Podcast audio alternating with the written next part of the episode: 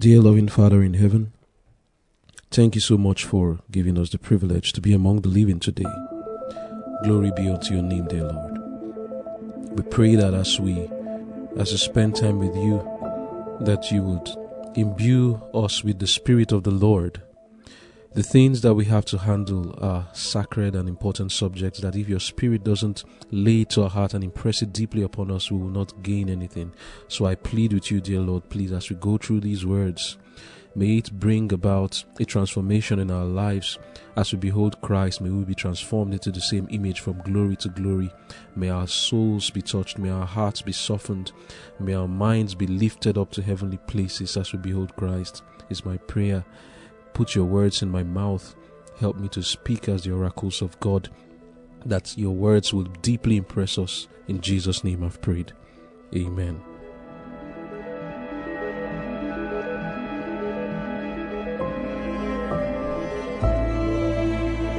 That I may know him. March 2. Wounded for our transgressions. Surely he had borne our griefs and carried our sorrows. Yet we did esteem him stricken, smitten of God, and afflicted. But he was wounded for our transgressions, he was bruised for our iniquities. The chastisement of our peace was upon him, and with his stripes we are healed. Isaiah chapter 53, verse 4 and 5. The sincere Christian may indeed grieve as he sees the havoc sin has wrought, but only in a limited sense can the human agent comprehend the sadness of Christ as he looks upon sin as it exists in the human heart. From the light of his exalted purity, the world's Redeemer could see that the maladies from which the human family were suffering were brought upon them by transgression of the law of God. Every case of suffering he could trace back to its cause. He read the sad and awful history of the final end of unrepenting sinners. He knew that he alone could rescue them from the pit into which they had fallen. He alone could place their feet in the right path. His perfection alone could avail for their imperfection. He alone could cover their nakedness with his own spotless robe of righteousness. Christ wanted all. He could not endure that one should be lost. Oh, if the human family could only see the results of sin in the transgression and violence and crime that exist in the world. If they could see the transformation of men from the image of God to the similitude of Satan. Man was created pure and holy, but through transgression, he came to possess the attributes of Satan in coming to the world in human form, in becoming subject to the law, in revealing to men that he bore their sicknesses, their sorrow, their guilt, Christ did not become a sinner. He was pure and uncontaminated by any disease. Not one stain of sin was found upon him. He stood before the world the spotless Lamb of God when suffering humanity pressed about him. He who was in the health of perfect manhood was as one afflicted with them. This was essential that he might express his perfect love in behalf of humanity. Christ was strong to save the whole world. Amen. The title of our devotion for today is Wounded for Our Transgressions, and I would like to read Desire of Ages, page 83, paragraph 4 once again as our introduction. It says, It will be well for us to spend a thoughtful hour each day in contemplation of the life of Christ. We should take it point by point and let the imagination grasp each scene, especially the closing ones. As we thus dwell upon his great sacrifice for us, our confidence in him will be more constant, our love will be quickened, and we shall be more deeply imbued with his spirit. End of quote. So let us spend a thoughtful hour or some minutes in contemplation of the life of Jesus. Concerning Jesus in the book of Isaiah 53, verse 3 to 5, it is said, He is despised and rejected of men, a man of sorrows and acquainted with grief, and we hid as it were our faces from him. He was despised, and we esteemed him not. Surely he hath borne our griefs and carried our sorrows. Yet we did esteem him stricken, smitten of God, and afflicted. But he was wounded for our transgressions he was bruised for our iniquities. The chastisement of our peace was upon him, and with his stripes we are healed. Amen. It's important to note what was said in the devotion today that in coming to the world in human form, in becoming subject to the law, Christ did not become a sinner. But the Word of God says He had made Him to be sin for us who knew no sin. He bore our sins. That's what this passage in Isaiah 53 says. We look at Jesus. He was despised. He was rejected. And to, till today, like we studied yesterday in our devotion, he's still being despised. No, O man and O woman, if you are rejecting the law of God, you are despising Jesus Christ. That is how we despise Jesus. When, when you hear the word of God telling you this is what you should do, this is how you should live your life, and this is what God hates and this is what he likes. This is the prin- these are the principles of his government and you hate it or you reject it. You are actually rejecting Jesus and you are hating Jesus. I've seen people who hate the word of God. They say they love Jesus, but they hate the principles of the word of God. You can't have it both ways you either love him and his word because he said why call ye me lord lord? And do not the things which i say. You can't call jesus lord and yet reject and despise his word because it is his word that re- represents him today. But this despising and rejection of god do we understand that this is someone who has borne our griefs and carried our sorrows? Like we read in, devo- in the devotion christ traced from cause to effect that every sorrow and every suffering of man can be traced to sin. He knew that every case of suffering can be traced back to its cause, and we are suffering because of what we have brought upon ourselves by the transgression of the law of God. He can read, he read in our awful history, oh my, and how has been your history and mine? Would you not say that our history has been really awful? And he can see the final end of the unrepentant sinners. And knowing all of this, our Lord Jesus could not stay where he was in heaven. He chose to come down on this earth because he could see the future. If I don't do something about this, this brother, this my child is going to perish. This my daughter and my son, they are going to come to their sad end. And the Lord said, No, I will do something about it. And that's why we need to understand that Christ was smitten and stricken of God and afflicted. But the reason for all of this is that it was because of our transgressions, it was because of our iniquities. The chastisement that brought peace to us was upon him. Today, many are going to enjoy bliss in heaven because they believe in Jesus. But the only reason that is going to take place is because Jesus was bruised, he was wounded for our transgressions like we saw in that I may know him, page 67, paragraph 2, he says, The sincere Christian may indeed grieve as he sees the havoc sin has wrought but only in a limited sense can the human agent comprehend the sadness of Christ as he looks upon sin as it exists in the human heart. So, what is the havoc sin has wrought? Hosea 4, verse 1 to 3 says, Hear the word of the Lord, ye children of Israel. For the Lord has a controversy with the inhabitants of the land, because there is no truth, nor mercy, nor knowledge of God in the land. By swearing and lying and killing and stealing and committing adultery, they break out, and blood toucheth blood. Therefore shall the land mourn, and everyone that dwelleth therein shall languish with the beasts of the field and with the fowls of the heavens. Yea, the fishes of the sea also shall be taken away. So, what are the things that man has suffered? What are the things that is grieving Jesus Christ? And we also ought to grieve because of it. that the law of God and sin that has come through the transgression of this law is upon man. Diseases and sicknesses of terrible proportions. Have you seen people suffer under cancer? The painful ailments that exist today. And it's not just man. Like we read in Hosea 4 verse 3, animals have to suffer, and the whole earth mourns and suffers under the effect of sin. There is poverty everywhere, war and bloodshed of untold proportions exist even now as we speak. Here in 2024, there's a war going on in Yemen.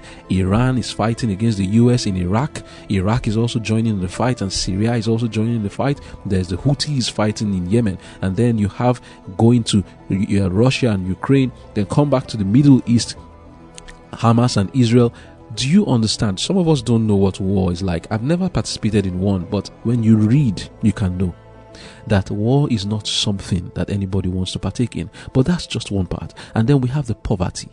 We have separation and broken homes, people passing through mental distress that cannot be downplayed at all. As much as people are passing, passing through poverty and physical suffering, we should not downplay the suffering of those who are passing through separation in broken homes and the depression and sadness and mental anguish that comes through it hatred exists between friends, and then there's the one of old age.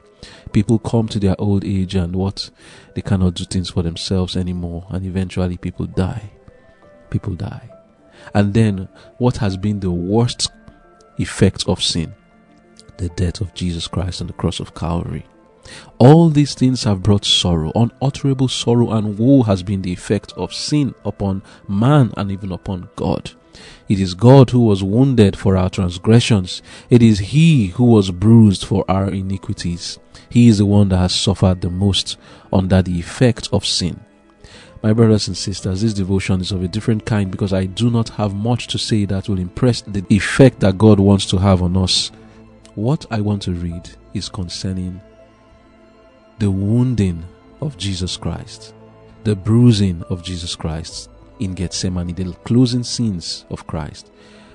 And I want us to contemplate on these words that I read, and I pray that the Holy Spirit impresses it deeply on your heart to help us to increase our love for God. So it will begin from the experience Jesus had in Gethsemane down to the cross. Testimonies, Volume 2, page 206, paragraph 2, and I'll be reading downward. It says, The divine Son of God was fainting dying. The Father sent a messenger from his presence to strengthen the divine sufferer and brace him to tread his blood stained path. Could mortals have viewed the amazement and the sorrow of the angelic host as they watched in silent grief the Father separating his beams of light, love, and glory from the beloved Son of his bosom, they would better understand how offensive sin is in his sight. The sword of justice was now to awake against his dear Son Zechariah 13, verse 7. Awake, O sword, against my shepherd, and against the man that is my fellow, saith the Lord of hosts. Smite the shepherd, and the sheep shall be scattered, and I will turn mine hand upon the little ones. He was betrayed by a kiss into the hands of his enemies, and hurried to the judgment hall of an earthly court, there to be derided and condemned to death by sinful mortals. There the glorious Son of God was wounded for our transgressions. He was bruised for our iniquities. He bore insult, mockery, and shameful abuse until his visage was so marred more than any man, and his form more than the sons of men. Let me just say here that as we behold this, we should not feel like we are too big to suffer the same thing Christ suffered. If Christ was wounded for our transgressions and he bore insult, mockery, and shameful abuse, let us not run away from insult, mockery, and shameful abuse on his account. If you feel like, oh, I'm going to keep God's commandments and people are going to insult me for the way I dress, for example, they are going to mock me for my food, they are going to mock me and they are going to abuse me shamefully because of the things I stand for, which is the Word of God. And you think about it and you run away you are denying Christ. You verily deny Christ when you do that. When you are ashamed to stand for what you believe in the presence of your friends, you don't want to make them know that this is the, these are the things you believe in. you are making a mistake. I continue to read and it says, Who can comprehend the love here displayed? The angelic host beheld with wonder and with grief him who had been the majesty of heaven and who had worn the crown of glory, now wearing a crown of thorns, a bleeding victim to the rage of an infuriated mob, fired to insane madness by the wrath of Satan. Behold the patient sufferer. Upon his head is the thorny crown. His life blood flows from every lacerated vein. And this in consequence of sin Whose sin? Mine and yours. Nothing could have induced Christ to leave his honor and majesty in heaven and come to, to a sinful world to be neglected, despised, and rejected by those he came to save, and finally to suffer upon the cross, but eternal redeeming love, which will ever remain a mystery. Wow. I let's just digest that. The only thing that motivated Jesus to do this, to do what he did, to suffer all of this, is love. Continue the reading now. It says, Wonder, O heavens, and be astonished, O earth. Behold the oppressor and the oppressed. A vast multitude enclose the Savior of the world. Mockings and jeerings are mingled with the coarse oaths of blasphemy. His lowly birth and humble life are commented upon by unfeeling wretches. His claim to be the Son of God is ridiculed by the chief priests and elders, and vulgar jests and insulting derision are passed from lip to lip. Satan was having full control of the minds of his servants. In order to do this effectually, he commences with the chief priests and elders and imbues them with religious frenzy. They are actuated by the same satanic spirit which moves the most vile and hardened wretches. There is a corrupt harmony in the feelings of all, from the hypocritical priests and elders down to the most debased. Christ, the precious Son of God, was led forth, and the cross was laid upon his shoulders. At every step, was left blood which flowed from his wounds. Thronged by an immense crowd of bitter enemies and unfeeling spectators, he is led away to the crucifixion. He was oppressed and he was afflicted, yet he opened not his mouth. He is brought as a lamb to the slaughter, and as a sheep before her shearers is dumb, so he openeth not his mouth. His sorrowing disciples follow him at a distance behind a murderous throng. He is nailed to the cross and hangs suspended between the heavens and the earth.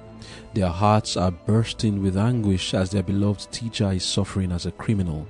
Close to the cross are the blind, bigoted, faithless priests and elders, taunting, mocking, and jeering. Thou that destroyest the temple and buildest it in three days, save thyself. If thou be the Son of God, come down from the cross. Likewise also, the chief priest mocking him with the scribes and elders said, He saved others, himself he cannot save. If he be the king of Israel, let him now come down from the cross, and we will believe him. He trusted in God, let him deliver him now. If he will have him, for he said, I am the Son of God. What was Jesus' response to all of this? He says, Not one word did Jesus answer to all this. While the nails were being driven through his hands and the sweat drops of agony were forced from his pores, from the pale, quivering lips of the innocent sufferer, a prayer of pardoning love was breathed for his murderers. Father, forgive them, for they know not what they do. All heaven was gazing with profound interest upon the scene. The glorious Redeemer of a lost world was suffering the penalty of man's transgression of the Father's law. He was about to ransom his people with his own blood. He was paying the just claims of God's holy law. This was the means through which an end was to be finally made of sin and Satan and his host to be vanquished. Amen.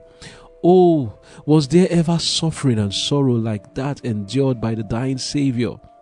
It was the sense of his Father's displeasure which made his cup so bitter. It was not the bodily suffering which so quickly ended the life of Christ upon the cross. It was the crushing weight of the sins of the world and the sense of his Father's wrath. The Father's glory and sustaining presence had left him, and despair pressed its crushing weight of darkness upon him, and forced from his pale and quivering lips the anguished cry, My God, my God, why hast thou forsaken me?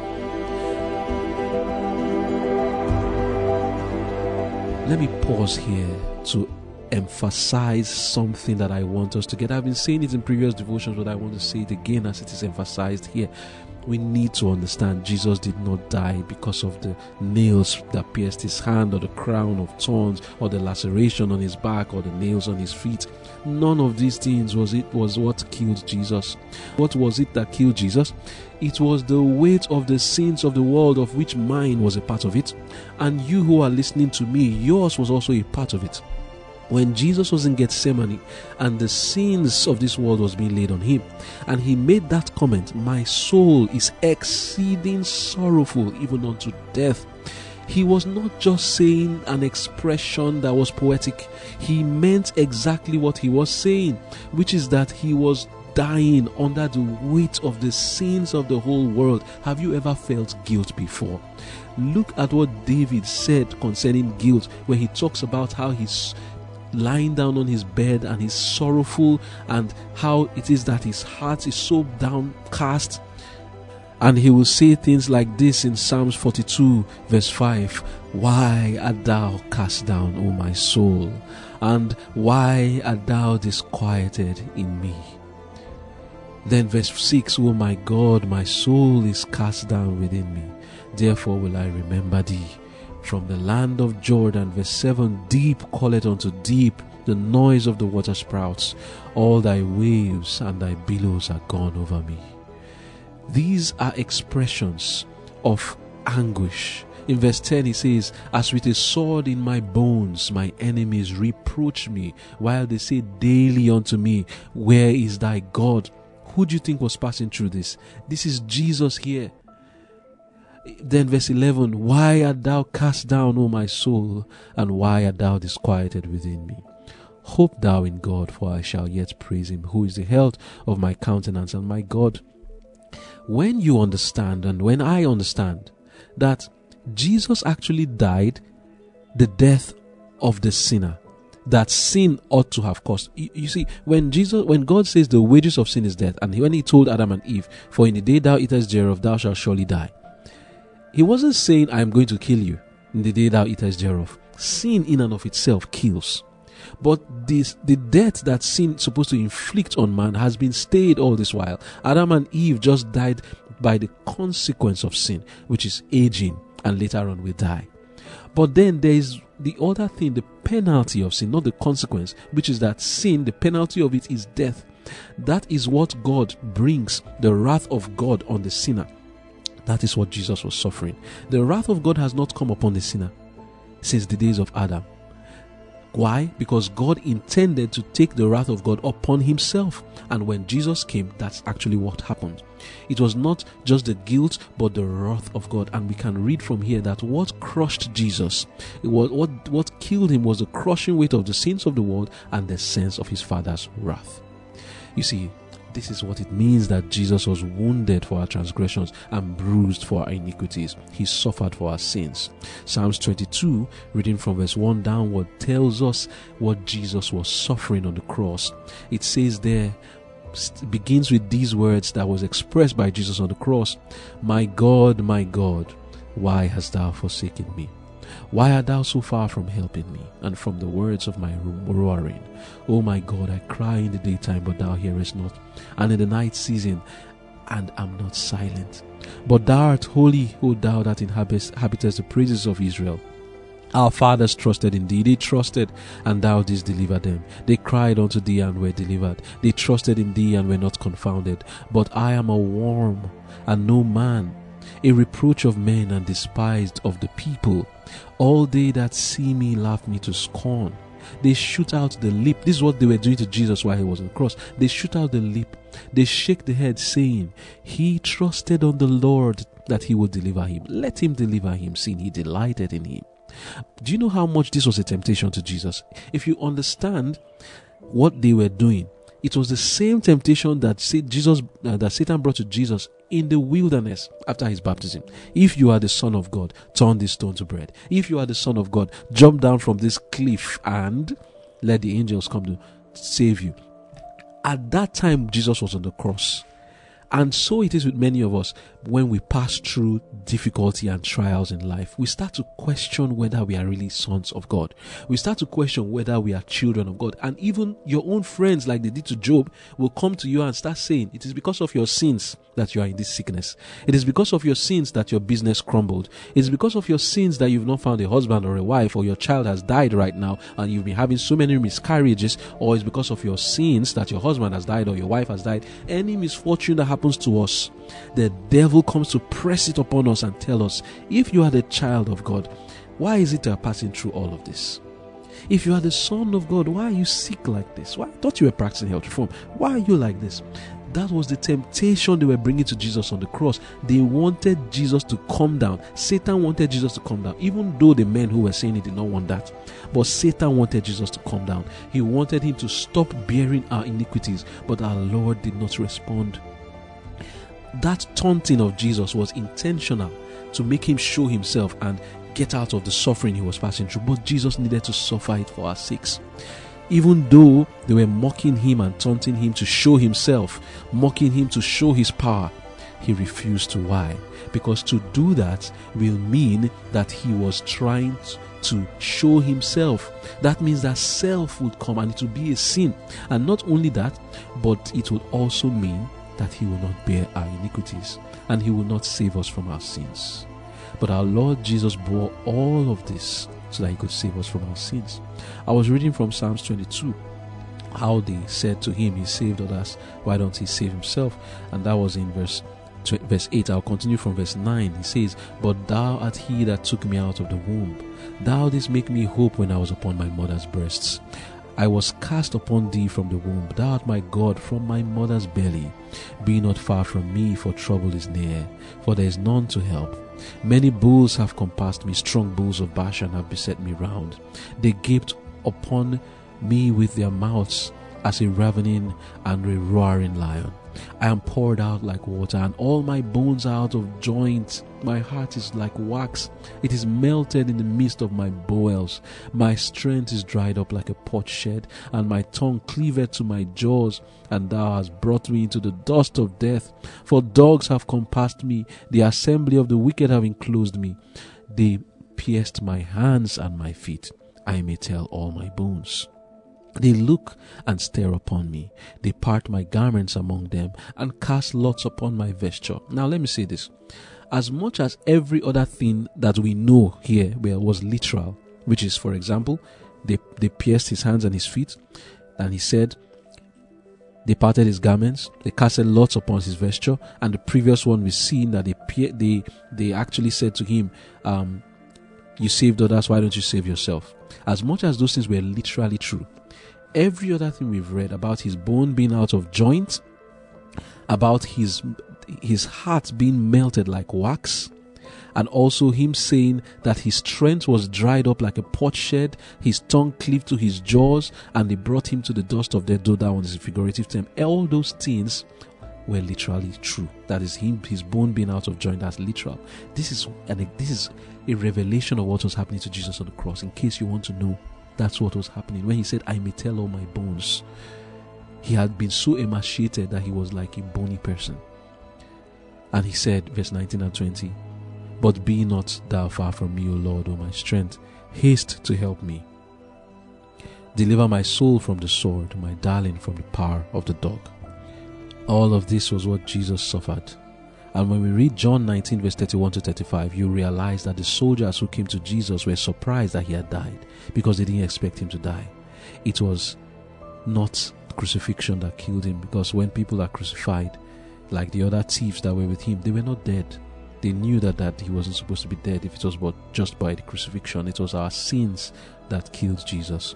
But looking away from the physical suffering of Jesus, let us talk of the suffering inflicted on him by our sins. There in that I may know him, page 66, paragraph 3, we read this in our devotion yesterday. It says, The evil works, the evil thoughts, the evil words of every son and daughter of Adam press upon his divine soul. The sins of men called for retribution upon himself, for he had become man's substitute and took upon him the sins of the world. End of quote. What do we learn from here? Next time we're about to speak an evil word about anyone or to anyone, or cherish any evil thoughts, let us consider that Jesus had his soul pressed by these words. And even before we committed them, the sins of all men in the past, present, and future, the sins I chose to commit since my birth, and the ones I may commit in the future.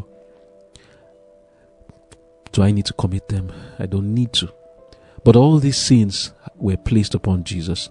I contributed to the suffering that Jesus passed through on the cross and in Gethsemane. I was part of it, and you also. He took the cup of wrath that I prepared for myself. He took it from me and gave me a cup of blessing which was for him, that I may not perish, no animal rescue story can match this one. All those animal rescue stories, no, no, no. They are nothing compared to this one. The suffering of Jesus is what should call out even greater loyalty and fidelity from man. If you know, if you know, you just know that this is what should happen. I cannot explain it in words.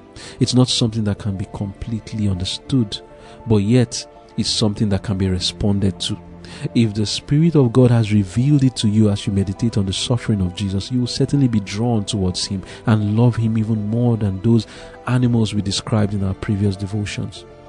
That I may know Him, page 67, paragraph 4 says, Christ wanted all. He could not endure that one should be lost.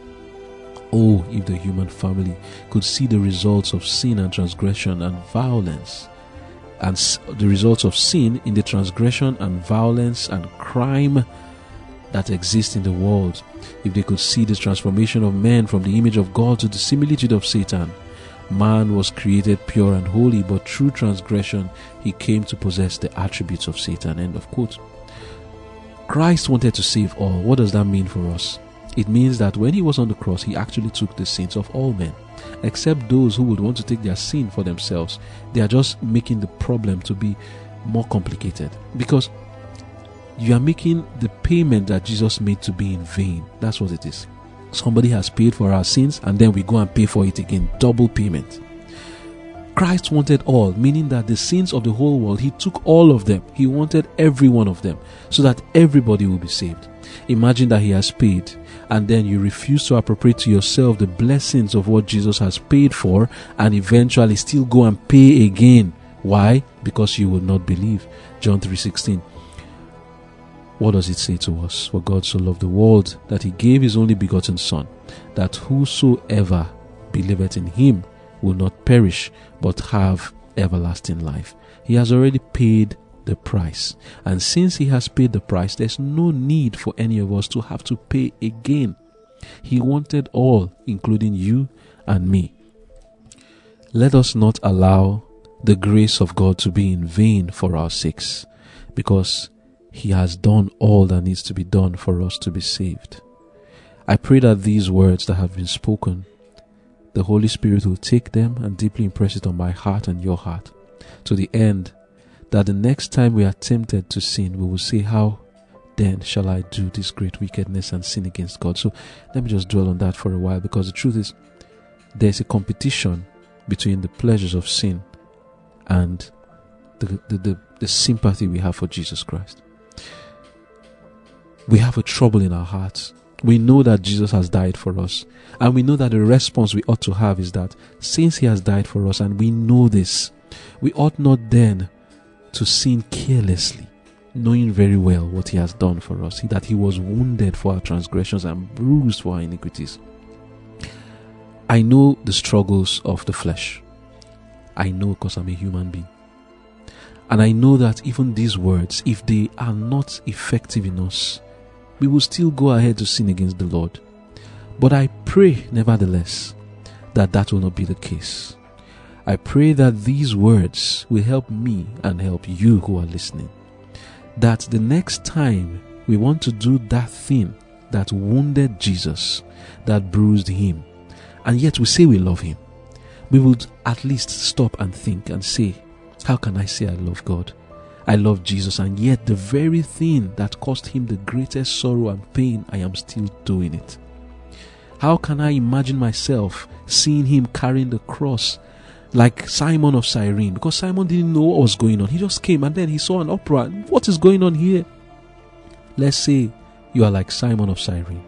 And then Jesus is carrying the cross and you see him suffering. And he says, Why all this? You ask him. And he says, It's for your sins. And right there, you are committing the sin. Let's say, let's just imagine the sin to be somebody holding an ice cream and licking that ice cream. And there you are licking the ice cream and you're holding it in your hand and you're wondering, why are you passing through this? And Jesus says, to use that ice cream in your hand, you need to drop it. Now you need to choose. Do you really want, do you really care that I'm suffering? Do you really care that I'm being bruised and wounded? If you care so much, then drop the ice cream, which in this case represents the pleasures of sin. It's for us to decide whether our love for Jesus is greater than our love for sin. If our love for Jesus has increased as we have been going through all these devotions, though we love sin and we've not stopped loving it, yes. But then, if our love for Jesus has now gotten up in its bar and it has risen higher and it should rise higher than our love for the pleasures of sin, though we love sin, we will discard it and we will say no more because this is what wounded our Savior and this is what bruised him. May these words be deeply impressed in our hearts through the Spirit of the Lord. Let us pray. Dear Father in heaven, please help us that we will not just give you lip service and saying we love you, we love you, yet we continue in the same sins that bruised our Savior and wounded him. Lord, help us because we know what our sins are, every one of us who are listening. We may despise your word and reject it, but we do know nevertheless. And the reason we despise it is because we want to claim we love you and yet continue in our sins. Lord, help us to be sincere with ourselves. That whatever it is your spirit is impressing on our hearts, that is our sin, that is wounding our Savior, that is crucifying Him, that is our transgression, that is bruising Him. Lord, impress it deeply on our heart and help us to give it up. Help us to say no to sin. Help us to love the Lord enough to put away our sins. Even if we've not stopped loving it, but help our love for the Lord to so increase through these words we have heard that we will say, like Joseph, How then shall I do this great wickedness and sin against God? Lord, we need you to do this for us because sin has such a strong hold on us that regardless of all these things we are hearing, even though we are touched by it, the next moment we are still going back to our sins. And this is what we are afraid of. Lord, please help us that we will not do that. But that by the grace and power of the Lord, you will create a transformation in our hearts and we will love you more than sin and put away our sins for the sake of our Lord Jesus who suffered for us. In Jesus' name I've prayed. Amen. This message was brought to you by the angel with a strong voice, a ministry dedicated to preparing people to stand true to God and be ready for His imminent return. For more information and free online resources, please visit www.tawasv.org. That is www.tawasv.org or contact info at tawasv.org.